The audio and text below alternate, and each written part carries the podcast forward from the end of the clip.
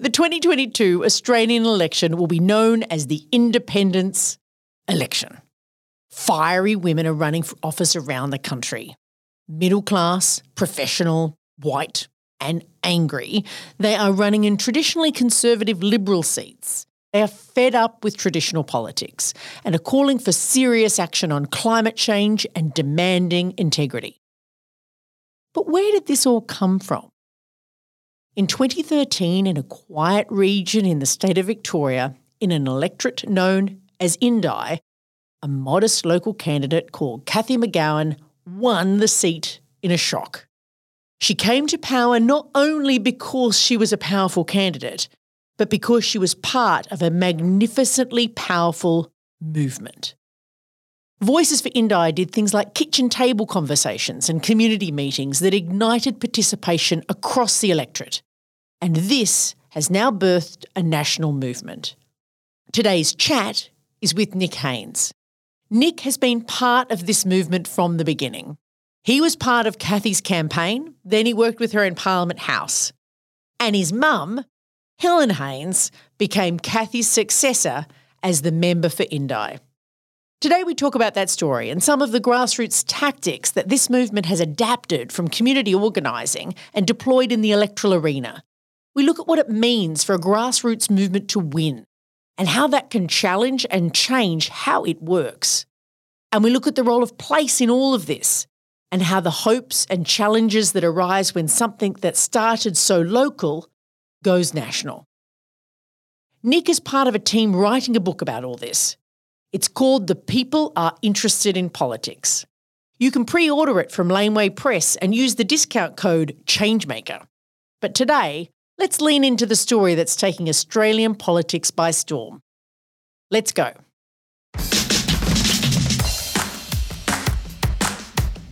I'm Amanda Tattersall. Welcome to Changemaker Chats conversations with people changing the world. Changemakers also produces episodes that feature stories about social change campaigns. Changemakers is supported by the Sydney Policy Lab at the University of Sydney. They break down barriers between researchers, policymakers, and community campaigners so we can build change together. Check them out at sydney.edu.au backslash policy dash lab. Changemakers also runs an organising school where you can sharpen your skills to make change in the world. All the details are on our website, where you can also go to sign up to our email list. It's changemakerspodcast.org.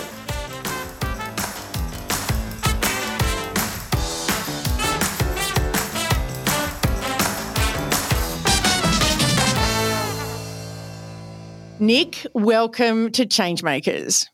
Thanks, Amanda. So, it's pretty exciting having you on on air moments before the Australian election that features a million independents. Just so everyone in our audience is clear about your kind of change making. If you were to sum up the kind of change that you make in the world at the moment, what kind of change maker are you? Well, I guess I would describe myself as a campaigner. Uh, so I work for a uh, global organization called SumOfUs. We are about 20 million members across the world, and we campaign. Oh, only 20 million. Only 20 million, yeah. uh, and we campaign to hold big corporations accountable. So we're kind of a, I guess we, we, we fit in that sort of like uh, mass mobilization, digital mobilization kind of um, model. And yeah, it's my great privilege to, to, to work there and, and, and help run campaigns, particularly around climate finance is my main focus, but I would say, yeah, I would describe myself as a campaigner. Cool. So that's your day job, and we love your day job. But you also, uh, you know, by day you might campaign for the SumOfUs, but at night and in, on weekends you also do some other work. Tell us about the work that you've been doing on election campaigning. What kind of change making you've been doing there? Yeah, so I guess it's, it's sort of the the origin of where I got into this, like to change making. I guess is is is electoral politics, and as a result, it's still uh, something that's of great interest and excitement to me. Right now, as we're you know a, like a few days out from the federal election, uh, I'm you know spending my evenings and and some weekends. Uh, camp- helping campaign in Indi, in the federal electorate of Indi, uh, where uh, incidentally my mum is is running for re-election. Yeah, she must be proud, man. If my kids were helping me be an independent and awesome, she must be so proud of your your support. Yeah, who knows? I guess. yeah, I'm I'm without doubt actually. So let's let's find out the story, right? I'm particularly interested in the night and weekend part of your of your of your work and your work in Indi, which is a regional Victorian seat that's um, an important seat in federal politics. But tell us tell us a little bit about why you got involved in all this change making stuff in the first place. You know, not everyone needs to try and change the world. Where did it come from for you? Yeah, so I grew up in a town called Wangaratta, which is in the federal electorate of Indi in northeast Victoria. It's about three hours, three hours north of Melbourne. Grew up on a little farm there outside of town on the, the banks of the King River. It's a very beautiful place to grow up, but um, you know, also a place that, you know, in the background of my childhood there, I guess, you know, there's, if, if I look back on it now, I can see the kind of the through line, I guess, of climate change and, in, and, you know, environmental impacts kind of through my childhood there, you know, the, living through the millennium drought and seeing the, you know, river recede and um, bushfires, you know, season after season. Like, I think that was sort of the beginning, I guess, of the, of, of forming the, the background, I guess, in my mind around what I was seeing on a local level, I guess, is is connected to something more important and larger than that. I guess in some ways, though, m- my childhood wasn't probably extra- overly political. I think you know we, we, we talked about politics at home. You know, we watched the news at night, but it didn't feel like often that uh, politics, I guess, extended beyond. Um, the front door in some ways. In in in, in one of the people I guess who was most inspirational to me is was probably my grandmother, who, uh, in her own very sort of quiet and non-confrontational way, was you know quite a radical. And I remember going down to visit her in in Melbourne, in her home in the kind of pretty conservative and leafy eastern suburbs of Melbourne, and she had, she had this whole drawer full of badges from you know anti-nuclear rallies and and a whole range of other stuff. This kind of, this this kind of radical sort of pamphlets and magazines and, and materials, which did not really square with her her outward appearance as a pretty polite you know lady from the eastern suburbs. So it was it was talking to her, I think that that, that really got me interested, um, particularly in climate. She was talking about climate change, you know, long before I can you know I I, I, can I can remember it being a sort of a, a, broad topic of conversation. She was she was originally a scientist at the CSIRO, but she was you know forced to resign when she got married, as was the time you know as was typical, I guess, at that time. So I think in some ways she was she was somebody who was radicalized by science in her own way, and she had the kind of quiet impact on me around um, around the importance of politics and social movements. Wow a radical scientist who also went to anti nuclear marches was part of your political development. Yeah, for sure. Yeah. Like, what do you reckon? How do you reckon her the, your relationship with her changed you?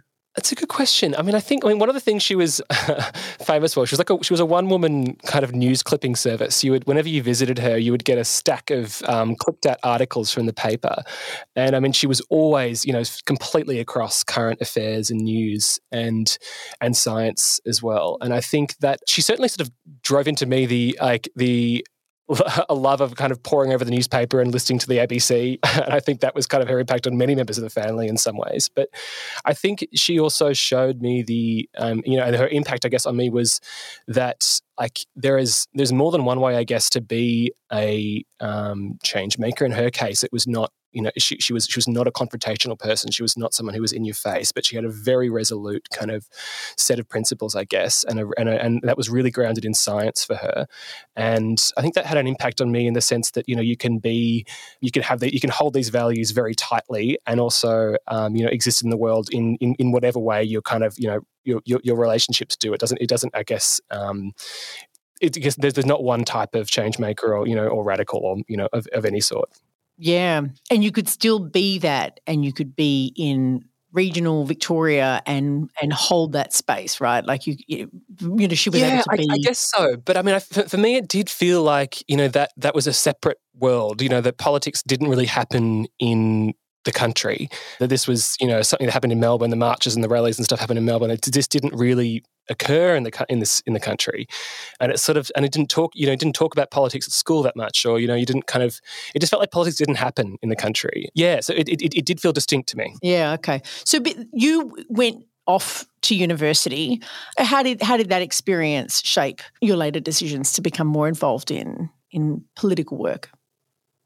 So I guess I, I mean I, I I enrolled in an arts degree, majoring in political science at Melbourne Uni, and I and I and I thought for myself like, oh, this would be great. I'll get really into student politics and you know campus politics, and quickly realised that that was not a place I really wanted to be. I mean, I think I, I, I guess my impression of campus I politics want to was, change the world. no, I think it, it was like LinkedIn kind of like resume building for aspiring politicians, and it was you know pretty nasty and uh, inward facing. So I didn't get very involved there, to be honest. I guess it wasn't probably until later. I was in my second year. I went and on an exchange program to University in Montreal and continued studying politics there. But the the type of politics that was kind of I was studying there was very different to what I was learning at Melbourne Uni, and it was it was far more practical and far like you know more rooted in social movement theory and, and learn all about social capital and civic engagement, which were not topics I'd ever really learned about before.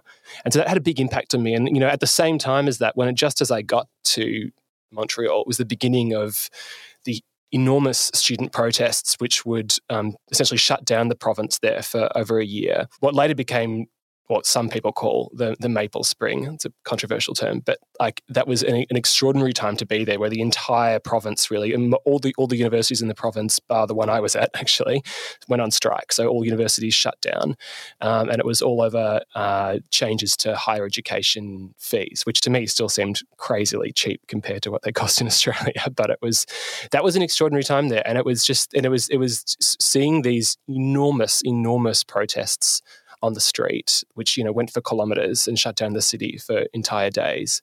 And seeing that at the same time as being in a classroom and learning about social movement theory and learning about, you know, reading, you know, Bowling Alone and these kind of books about, you know, social capital and, and seeing that in play out in practice on the street had a had a really big impact on me. And it felt, yeah, that that that that was a turning point for sure.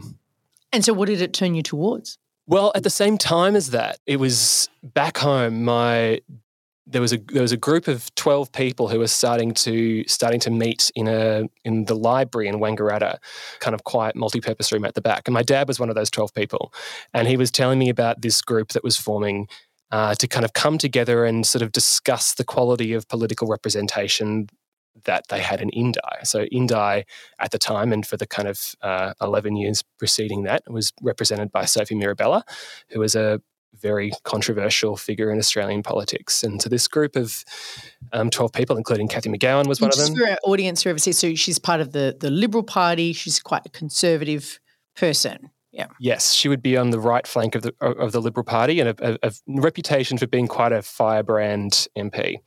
Um, so she'd been in she'd been sort of parachuted into the seat of Indi twelve years or eleven years prior. Um, and so this group of constituents, of citizens of Indi, were coming together very quietly and very tentatively at that stage in this um, room at the library to, to discuss what could be done about the quality of representation in Indi. And so that was happening at the same time as I was learning about this stuff in Canada. And I was in kind of constant contact with my dad, hearing about these, these plans as they were forming. And uh, I couldn't get wait to get back and get into it myself. So take us. So we're in the back of the library. There are twelve citizens talking about the lack of political representation in Indi. So how did that? What did that evolve into? Tell us the story of how it turned into uh, a movement for change. Well, first of all, I think the, the name Voices for Indi is important because it involved a lot of talking at first, like a lot of a, a lot of deliberative, difficult kind of conversation to to sort of unpack what there was to do and what and, and, and how it could be done. And I guess the discussion that was had in that in that room initially, some people it initially began with a call to Cathy McGowan from t- her niece and nephew in Melbourne saying. Cathy, you're a you're a well known figure in the local community in Indi. You need to do something about the quality of representation in Indi. We need to there needs to be a discussion around you know fielding a better candidate potentially to run against Sophie Mirabella. So that was one starting point, but that wasn't the starting point for everyone in that group. It wasn't necessarily set out to run an independent candidate against Sophie Mirabella. The discussion that was had there was like Sophie has this.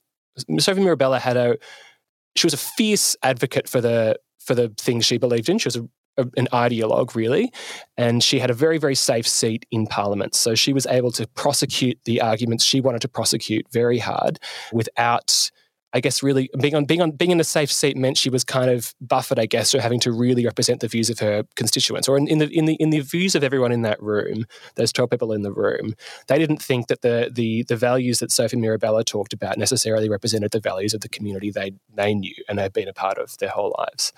And so, and the reason for that was being on a safe, being in a safe seat meant she was she was afforded this this safety, I guess, to, to, to go and prosecute the arguments she cared about, not necessarily what the views of her constituents were. And so, this group, which would become known as Voice for Indi, said it wanted to find out what the views of the community were. Like, is is is it is, is our theory actually right that the that what our MP talks about doesn't really reflect the views of the constituents she's there to represent? And that was the kind of the, the launching point. So, right. Firstly, that's interesting, right? A lot of people, when they approach a political conversation, don't necessarily go, oh, we might be wrong. We've got to go listen to everyone and check. What, where did that instinct, do you know where that instinct came from in the group? I mean, it's incredibly healthy and powerful. It's probably why the movement was able to thrive. Most political parties don't do that, right? They, they stay insular. You went open. Where did that come from? Why did people choose to be so open? I think that's the key difference because there was not political parties start at a shared ideological or values basis. This group didn't have that. There was no common political thread connecting them. There was there was a variety of political views and backgrounds in the group, and they also didn't discuss what the, those views really were. It was very ideology ideology neutral, and so the the, the there was no, I guess, starting off point of a shared way of viewing the world. What was the, what was started instead was forming a shared set of values, and that was really intrinsic to the first several months of Voice for Indi's kind of formulation was like agreeing on what these values were that would hold the group together, not about issues or or policies or positions. Right. Okay. So so holding a space together they wanted to go out and find out what other people thought about, you know, this idea of a political discontent, whether they were being well represented or not. How did they do that? So the idea came from the Victorian Women's Trust, who during the Kennett years had run a campaign or a project called the Purple Sage Project. And Cathy McGowan and Alana Johnson and some of the other members of Rowan O'Hagan, other members of the Voices the Voice for Indi group were involved in the in the Women's Trust. So they they had a sort of, I guess, grounding in this this community organizing theory, although I guess probably wouldn't have talked about it in that way. And so the kitchen table conversations is what is was the key kind of idea really. And so the thought was, okay, if we want to find out what the actual views and values and beliefs are of Indi, we need a way to consult people and, and to bring those together. And and, the, the, and people I think were kind of wary of you know consultation in a tokenistic way. And so the kitchen table conversation process, as kind of derived from the Purple Sage project, was about bringing people together for a slow and kind of deliberative conversation. There was there was broad question. There was a facilitation pack provided to each kitchen table host that had a bunch of questions which didn't really have defined answers, yes or no answers. They were they were meant to elicit conversation, and the role and the purpose was to bring people of kind of no consistent beliefs or ideologies together, have this open conversation in a very intentional way, uh, and make space for divergent views, and then record those those the, the notes of those conversations and compile them all together. Cool. Did you go to a? You, can you tell us what it's like? Like, do you remember going to one with lots of divergent views? How is the space held? Yeah, I did go to one in Melbourne. It was mostly people my age who were quote unquote later. Cathy later became later came to refer to us as the Indi expats. So we were um, we were mostly uni students who'd grown up in Indi and were living in Melbourne at, at now for, for study. Um, so I did go to one, and it was a it was a process, I guess, of, of, of slowly moving through, starting with kind of values questions like what do you value in political leadership, like what do you think good political leadership looks like, and a lot of that was around character and values and, and outlook, and then that kind of moved more into kind of issues and what were the kind of things that really impacted you on a on a personal level was that uh, in you know in that community. And I think that's those two things were the key, I guess, products that came out of the conversation. Aside from the kind of community organizing product which came out of it which is a whole other thing i think what what those conversations led to was this kitchen table report which really gave a charter of values and of um, leadership principles and of and of policy areas and of topics that were important to the almost 500 people across the electorate who took part in the process so, how what was the gap between when those kitchen table conversations were held and the and the next and the following election in it was 2013, wasn't it? Yeah, it was, this happened over the course of 2012 and early 2013, and then the election was later in 2013. Yeah. So we're talking a quite a long period of time, or 18 months, two years worth of work. Yes, yeah, exactly. And there was a lot of time before that, before kind of V4I or Voices for Indi stepped out publicly. There was this, you know, this long process of kind of sorting through these difficult questions of, uh, you know, how to approach this. And so the the, the mo- I guess the pivotal moment came when V4I stepped out as an as an organisation came when they met with Sophie Mirabella for the first time. So some on, on the advice of Tim Fischer, the former deputy PM, who was a, a, a, relative actually of Cathy McGowan's, she went to him and talked about Voice for Indi and what um, what they were planning to do. And his advice was, well, make sure you go to Sophie Mirabella first and tell her what you're planning. You don't want to, you know, spring this on us as a surprise. And so uh, Cathy and one other member of Voices Voice for Indi went and met with Cathy, met, met with Sophie before the launch of the kitchen table process and, and informed her of of what uh, they were planning to do. And Sophie, they met in the in the lobby of her office. They had the meeting went for eleven minutes, uh, and Sophie Mirabella's uh, response was, "The people of Indi are not interested in politics." Oh right. And that and that incidentally is the is the basis of the title of the book which we are now writing about. I understand. I understand. yeah. And so mostly because I mean that that that that assumption from from Sophie Mirabella about her constituents was I think a very insightful view into into how she saw her role as a representative. Yeah, absolutely. I'll do it for you. Don't worry mm. about it. You just get on with your happy lives and I'll and I'll take care of business. Mm. Yeah, it does say a lot. And so, okay, so you do the kitchen table conversations, you build up this sort of thick, thickening community um, set of relationships across divergent views, while also getting a sense of the kind of leadership qualities and and key issues that are felt into the in the electorate. You write, uh, uh, there's a sort of compart, you know, putting that together as a sort of document.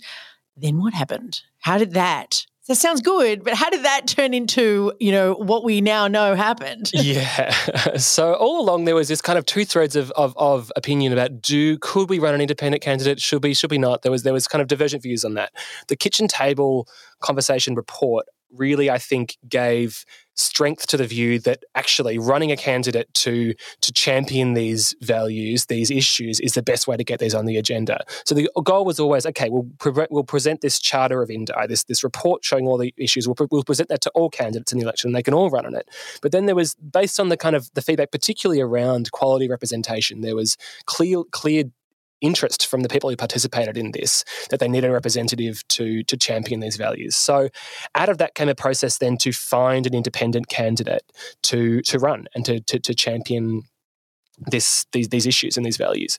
And so a process uh, over the course of quite a few weeks, there was a, a, lot of shoulder tapping going on of people reaching out to kind of local identities in the community, people that they thought uh, could be potentially interested in this. We even, or Voices for Indi rather, uh, took out ads in the local paper asking for kind of open application of, of candidates. People who are interested in running for an, as an independent, could you apply and uh, apply to Voices Voice for Indi and uh, and we'll go through a process of kind of selecting the candidate. And the process was very rooted in the values that V4I had established and trying to find someone who could be the best uh, exemplar and champion of those values. And what they found was it was very hard to find someone who was willing to step up.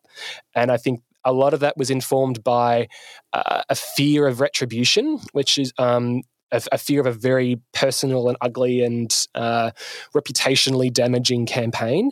Uh, and so where they got to was they could not find really anyone who was willing to, um, to, to, to, to, do this. And so Cathy McGowan, who at that point was the uh, chair of Voice for Indi, she said, well, if no one else will do it, I will, I will, I will put my hand in the ring. I will withdraw myself from V4I and I will go through the same process that had been established um, independent, independent process as any other person who would had they applied for it also.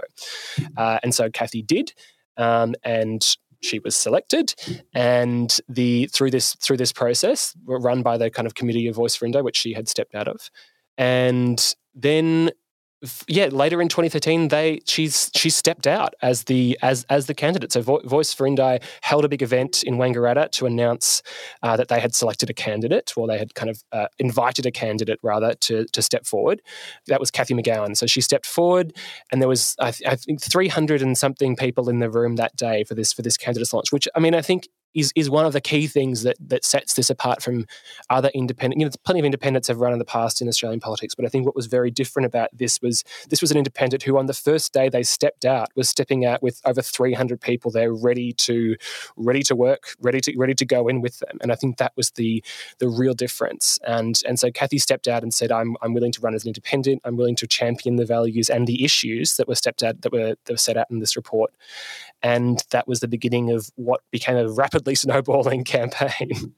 And there's so much. So I mean, even if it wasn't intentionally at the time, there's well, it was intentional. But even if they weren't using the, the same words, there's so much that's similar to how community organizing talks about power and how and how you, the Voices for Indi did. Like organizing talks about building your power before you use your power. And that's what you did. You know, and perhaps that's one of the elements as to why it was so successful is that you actually were so intentional about the community of people who were going to support the space before before stepping out uh, having a candidate step out i mean it's very very sort of remarkable piece because I mean it was going to be a tough battle. Sophie Mirabella, she wasn't a marginal in a marginal electorate, right? Not at all. I mean, Indi has been a, a, a, blue ribbon coalition seat since federation. It's only it's only once in its history has it not been held by the Liberal or by the, one of the Conservative parties, which was when the Country Party candidate forgot to nominate in sometime in the 20th century. There's only one time, so the Labor accidentally snapped it for one one term. But prior to that, it is an extremely safe seat. Sophie Mirabella was on a, a very very comfortable margin, and you're right. I think that the, the the key thing that I think people were just not really the idea of turning up to a political rally in Wangaratta was not something that was really on the menu. Really, it was. It was, and I think the key, the other key thing, apart from the building, that building power before you wield it, was also getting, I guess, cohesion around that value, those values. There was not an ideological cohesion. There was not a, a worldview cohesion. There was there was cohesion around the values, and and that was that was important, I think, because people because the other thing that was important about this was that there was no uh,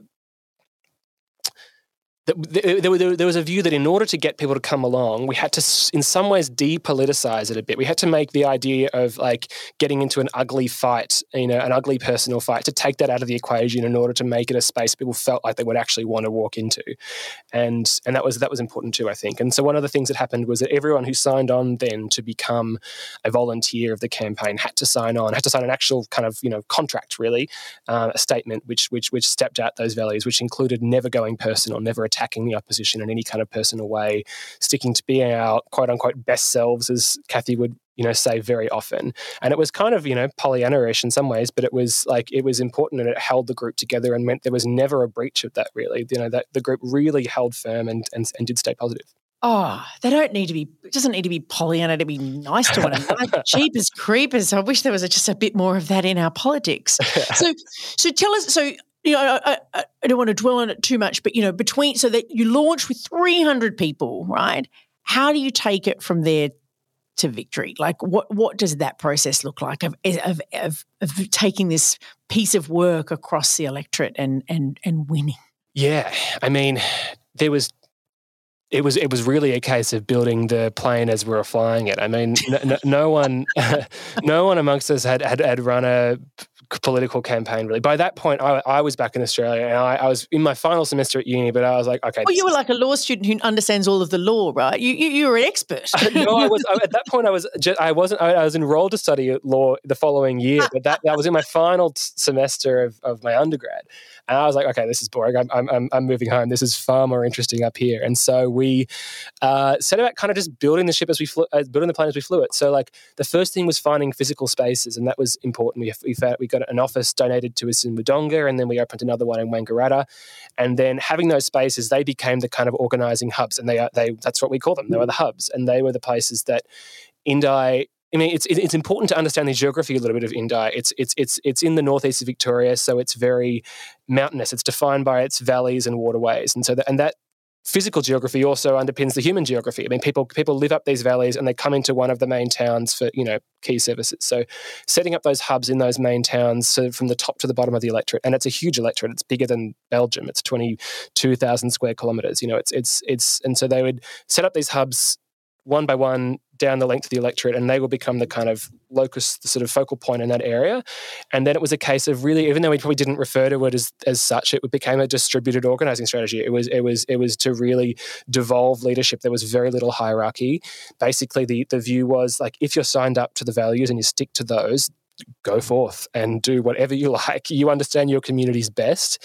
Um, and the people just really took to it in an, in an extraordinary way and and and started like organizing just events after events after events and the and the and the channels of people started flowing in. And I think one of the things that made this possible, which maybe wouldn't have made it possible some years earlier, was digital you know organizing strategies and that, and that was where I was really interested and that was what kind of kept me into this while I was at uni in Canada I, I, I was in this doing this subject on election campaigning. I was reading and writing essays on like the Obama campaign, and I found this political this magazine for political consultants, which advertised this product NationBuilder, which at the time wasn't was pretty new in Australia, hadn't really been used much, and so I, I set up along with one other person set up that and that really became important for us because even though we had this very scattered distributed campaign that was happening all across this electorate. Everyone was being channeled back through the website, and we were collecting that information, and we could organize people with some central centrality, but in a way that just happened very organically and um, very rapidly, kind of all throughout the electorate. So you had people power in the centres. In the valleys, as people came down, and you had digital relationships that were connecting this distributed network. You clearly had a lot of passion on the ground because people were prepared to drive the change on their own. Do you remember election night? Yes, I sure do.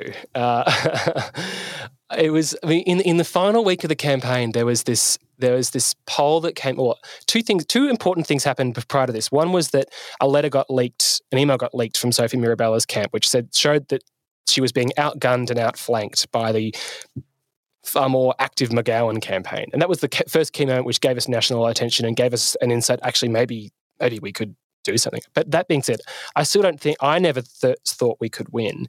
Some some people might have. I regret not putting a bet on when when Cathy was paying fifty dollar odds. But the uh, I didn't. I never thought we'd win. Really, I was like, okay, we'll, we'll, we'll run a good shot. We'll run a great campaign, and then next time around, we'll have established Voice for Indi. We'll have established this this group, and the, over the three years, and this was coming into the beginning of the Abbott government. Over the beginning of the three years, those next three years, we would hold Sophie Mirabella to account as voice Indi. But on election night, we, what started to happen is we started to get booth numbers in, and we had scrutineers at every little booth. We had p- huge numbers of people out on polling day, and and these booths are kind of you know, some of them are like 80, 80 votes, and so like they start coming in. I remember I was setting up my computer because I was one of the people who was controlling the sort of tally room, and it was like six o'clock. You know, vote, the booths had only just closed, and I thought I had a couple of hour, hour or two to get ready.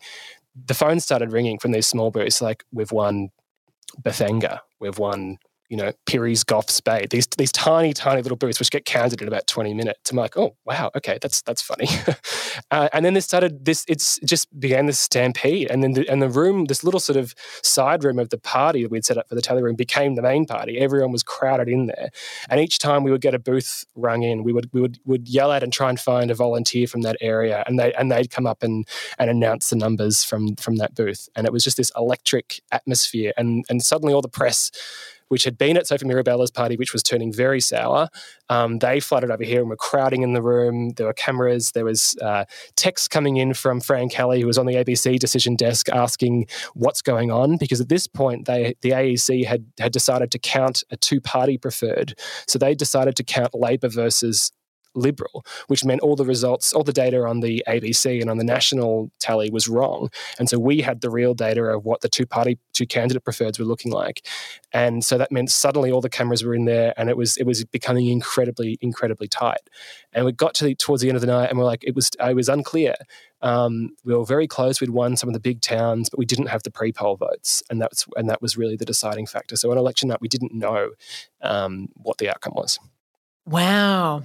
But you did soon after, and she won, right? Yes, so, she did. Yes, let our listeners know the fact that she won, and it was yeah. spectacular, and there was tri- you know triumphant shouts because it was a pretty dark election for many people. Yeah, it, it, it, was. I mean, that was. Um, it was the only the only seat in the country where a, an incumbent Liberal lost their seat, and it was, in fact, really one of the only seats in the country where there was a swing against the Liberals. Um, mm. So it was it was a it was a bright spot on a fairly dark day for a lot of people. And so, look, just in the time that we've we've got left, I want to ask you to, you know, I mean, this is what we're interested in because, in part, because this is what's happening around the country, right? So this idea of of independence contesting power in spaces where there's a real sense of disenchantment you know, where people are just fed up with with modern politics, it's, and often led by female candidates in most of the places, in all the places, the, the candidates are, are, female. We've got lots of independents, independents running around the country. I want to, I want to. To, to me, there are two interesting challenges and dilemmas that are that are going to going to be faced by those people that, that, that you've seen because you've you've been part of Indi for so long. The first is the challenge uh, about what it means to go from running a campaign to actually governing and the other one is about this question of scale. I want to talk to you about about what it was because Cathy went down to Parliament and what kind of a transition was that? You know, we've got a, all these independents around the country. You know, I'm sure they've got their fingers crossed that they might make it to Canberra. What kind of challenge faces them when when they when they roll up to Parliament House? Well, on the, on the day where the where the vote was it was announced where Sophie conceded. Um, Cathy turned to me and two others, Cam and Leah, who'd been working on the campaign, and she said to us, "Would you would you come work with me for the first at least first six months while we get set up?" And so we all agreed, and we came along. And I remember that the shock, I guess, of of walking into Parliament House and there's, there's a little school for, for new MPs. There's a little kind of like like um, like like introduction to Parliament for MPs, but like there's not much like and you and you basically just have to walk in and figure out how this place works on your own really and and we were all of us just completely in over our heads and Cathy I think had Cathy was uh, you know, there's extraordinary pressure on on her and extraordinary attention on her too, as this as this kind of huge news story. This and, and she just fronted up there in Canberra, and and you've got to figure it out. And there's, you know, not, not, no one really shows you the ropes. Thankfully, there were some other members of the crossbench, like Andrew Wilkie's staff and uh, Adam Bandt staff, you know, who were, who were located nearby, and they were and they were helpful in, in kind of guiding us. But like, unlike a party where you come in and you have, you know, a whole process, a whole support network that kind of that, you know, the party helps staff your office. The party, you know, in, like, you know, takes you along with them and, and, and, and lets you sort of take a comfortable backseat as a backbencher while you while you get the ropes. But as a as an independent, as a crossbencher, you're there out on your own and the scrutiny is on you from day one. And you and that's and that's a tough ask. And it's and it's very difficult to to get those like systems and processes and just to get your head around the the whole system. So it's a shock, and think in some ways. But I and I think one of the things that Cathy really committed to doing was to bring the community of Indi with her. That she really wanted to throw open the curtain and say, "This is I, I, I didn't win this. You all did won this with me alone. Not I wasn't alone." And to come with me and and and, and, and you know that my office is always open and my office is the kind of gateway into the building. It's not a it's not a closed door for me to represent you. I will I will represent you, but I also want to give you direct access to the to the decision makers. And so, from early, very early on, there were uh, teams of volunteers, anyone in the electorate could sign up, and they would come along and get to be, you know, get an unaccompanied pass for Parliament. They would they would be in the office in in Canberra and and would have that access to to any if any minister or any uh, bureaucrat who they wanted to see to represent their own issues, they would Cathy would facilitate that, and they would and they would have that access. So I think that was a that was a shock for the Parliament too. It was a very different way of doing things, and that um, it did kind of uh, shake, I guess, some of the norms with the building too. Yeah, because it's almost like she's placing herself as a partner to the electorate to empower everyone rather than as a, it's like Sophie Mirabella just taking care of business for them. Mm. Completely mm. different way of understanding politics, but not, it's not just her way of understanding politics. It came from the values that were generated out of the kitchen table conversations. Mm. So that's fascinating, right? So different, a, a different kind of politics. And that'll be the challenge, right? So we've got these more beautiful independents, you know, um, Cathy McGowan's run has inspired a change process that's really taken the nation by storm. Not only is your mum in Parliament, which is awesome, but which is also re- remarkable for an independent to hand to an independent. Let's just note that just never happens in Australian politics, but it happened in Indi I would suggest because of the movement that sat underneath. But now across the country in in a series of seats that could be winnable, we've got independents running. So, so what are your thoughts? Tell, tell us your thoughts as someone who's been in this movement for the beginning. I can I'm sure that there's both inspiring and also challenging to see something that was so deeply local scale to the extent that it has. What are your tell us your reflections on on the sort of the you know the challenges and the opportunities that are coming from this um, the teal independence and their and their you know, taking over of Australian politics. You know, had you have asked me in 2013, is this replicable? Is it is is it scalable? I think I would have probably I would have maybe said no. Like I I I, to, I think it in, in some ways it felt so specific to the the geography of Indi, the the political kind of context of Indi. I, I couldn't see how this would scale elsewhere. And I think in some ways, and I, I, think perhaps if you had have asked me, could it happen in other regional seats, I might have said yes, because I think the the the, the big thing that I took away from that first campaign was just how ripe and ready regional Australia is for political organising and campaigning. I mean, it just it just was a case of there's just such deeply embedded social capital and such strong civic institutions in in, in the country, and in, and also strong local media that you have that's just a case of like it is actually ready for political organizing and, and as soon as a you know a, a credible candidate comes in like watch it set on fire um, whereas to me did that would that happen in the city i would have probably said maybe not like to me I, I, I, guess it seems like you know with in the city with its concentrated media markets and you know less i guess direct connection necessarily to the to, to the to the geographic you know the, the artificial geographic boundary you're put in as, a, as an electorate like it doesn't make much sense in the in the actual way that cities function like your electorate is not really a relevant place. Like it's it only exists once every it's three a random years. loop of ninety thousand yeah. people. yeah, exactly. And so I, I, I, guess I would have thought like maybe this can't happen in the city because we're too distributed, we're too sort of spread out. But we've seen the fact that it clearly can. I mean, I think like the just the extraordinary turnout uh, and engagement of volunteers in some of these you know quote unquote teal seats is I think extraordinary, and I think that it just shows that I guess there's no that like we shouldn't take any shouldn't take it for granted. I guess that we, have had we've had a two party system for all this time, and we've and, and we've just accepted that that's the norm. But perhaps that is not the norm, and actually that that can shift. You know, like multi party parliaments and, and multi party governments are common in you know all throughout Europe and other democracies. We've just accepted for a long time here that it's that it's just two two options and that's it. But I think clearly, I think we've seen that as as the parties in some ways have gravitated to more similar ground, and in others that they've like you know perhaps changed or you know abandoned their their base over time that the the people are seeking an alternative option and that perhaps it's actually less to do with um, you know the geography and context which I've you know which was very specific to Indi and actually there's some there's some universality there that people do want a better that it's actually perhaps it's more about the values really. Like the, you know if we if we talk about the original values of voice for Indi the in, like quality of leadership, like actual representation, um, a focus on local issues, and you know, and also the national importance, not parochialism. Like it's you know, yes, represent local issues, but keep the keep the broader interests in mind. These are these are kind of things which I think people can relate to an absence of those in their seats throughout the country. And maybe it's actually more about that than it is about the kind of specific, um, the context of Indi. Yeah, and maybe one of those values is to respect and build a politics out of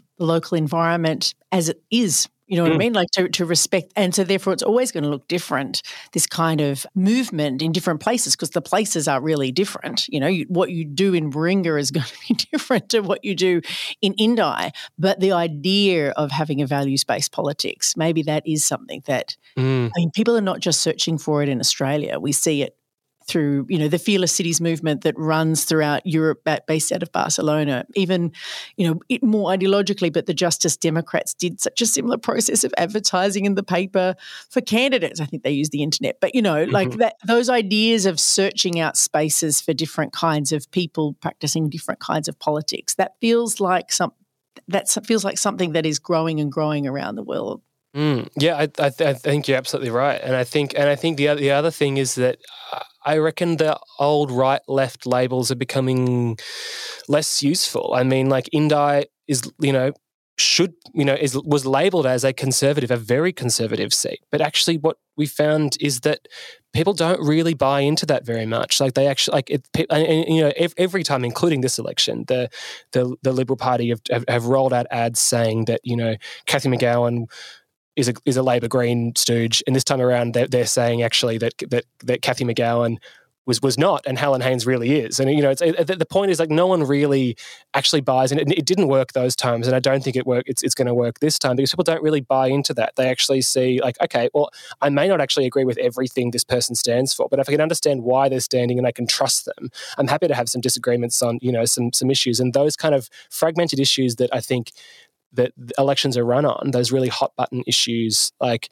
I don't know if they actually carry as much power. Um, like I think people are willing to put those aside, even if they have differing views, if they actually uh, agree on some fundamentals in terms of the representative they're choosing. Yes, and if you've got an enormous social network of people who are engaged, so you're not just relying on some random billboard or an ad you see on the internet, but actually there's friend, your friends and your social network and people in your organizations are part of this. That that that kind of connection beats the superficial you know, blathering, argumentative stuff that they might see on television anyway. Absolutely. I mean, you can't like you you just can't argue against the power of of seeing just like you know right now in Indi, there are these billboards everywhere, but you, but you can't see really anyone on the ground. Like uh, you know, for the Liberal Party, there's just they're, they're, so thin in terms of people. But whereas you see in front of these these these attack signs, you'll see just dozens and dozens and dozens of people in orange shirts, and the, the strength of those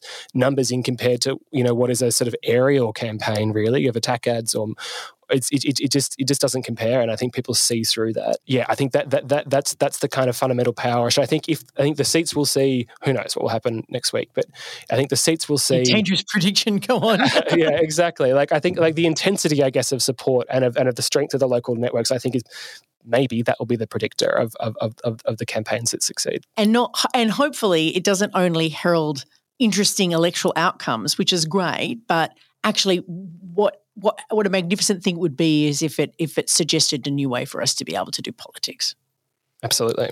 Nick, it has been a delight and a pleasure to learn more about about Indi and your work within it. Thank you so much for coming on the Changemakers. Thanks for having me, Amanda.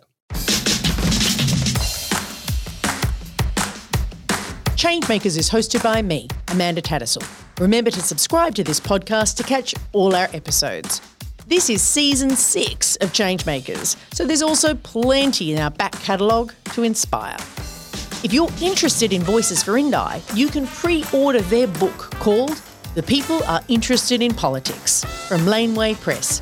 The discount code for our listeners is Changemakers. Changemakers is produced by Lachlan Hodson. Our audio producer is Jules Walker. Our series sponsor is the Sydney Policy Lab at the University of Sydney. They break down barriers between researchers, policymakers, and community campaigners so we can build change together. Check them out at sydney.edu.au backslash policy dash lab. Like us on Facebook at Changemakers Podcast and check out changemakerspodcast.org for transcripts and updates on all of our stories. And don't forget to take a look at our organising school if you want to take a deeper dive into the art of changemaking.